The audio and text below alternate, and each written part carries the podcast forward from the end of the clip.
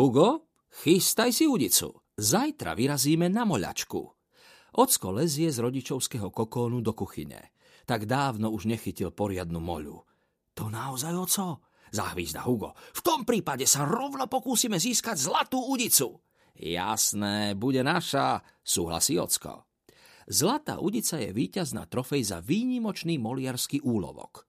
Prísna porota vyberie fotografiu najväčšej mole a šikovného moliara, ktorý ju odfotil, ocení zlatou udicou. Kto ju chce získať, musí byť mimoriadne trpezlivý pri číhaní a úsilovný v príprave. Musí vedieť urobiť dobré návnady a natrafiť na najlepšiu múku, v ktorej sa moľa povaľuje. Idem s vami, oznámi hlások z vlákna nad kuchynským stolom. Lili, molačka je vážna vec. Je tam absolútne ticho. Každý moliar číha. Musíš zabudnúť na všetko, čo sa okolo teba deje a len číhať, bez pohybu a bez slova. Ocko si sadne za stôl a vášnivo sa začíta do časopisu Lovné múky na Slovensku. Prisadne si k nemu mamička. Ale drahý, Lili je presne taký istý pavúk ako ty a Hugo. Tiež sa to raz musí naučiť. Číhanie je pre pavúka životne dôležité. Alma, pochybujem, že z Lily niečo chytíme. Bráni sa ocko a opakuje, že na moľačke musí byť ticho. Veď ja budem ticho, podotkne Lily. ty a ticho, Hugo sa rozrehoce.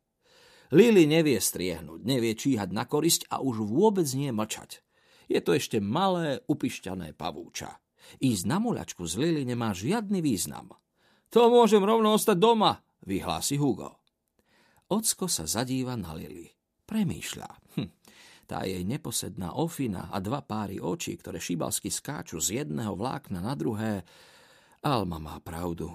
Každé pavúčie dieťa to čaká. Som Lilin otec. Kto iný by ju to mal naučiť, ak nie ja? Lily sa musí zúčastniť riadnej moľačky čo najskôr. Vyrazíme hneď po raňajkách. Pôjdeme do rajónu vreciek s najkvalitnejšou bielou múkou. Ocko zodvihne hlavu od novín a kokónom sa roznesie Lilin radostný výkrik. Juchú! Ak ide Lili, tak ja idem o policu nižšie do ovsených vločiek. Tam sú tiež mole a lepšie, neváha Hugo. Juj, výborne, Hugo. Potom tú tvoju moľu vypražíme na obed zažiaria očká babke. Matilda Websterová dosiaľ ticho cmúľala karamelky a lúštila sieťovky. Len čo sa však spomenie jedlo, je jej plná kuchyňa. Na mušom tuku s plošticovou majonézou zalizne sa.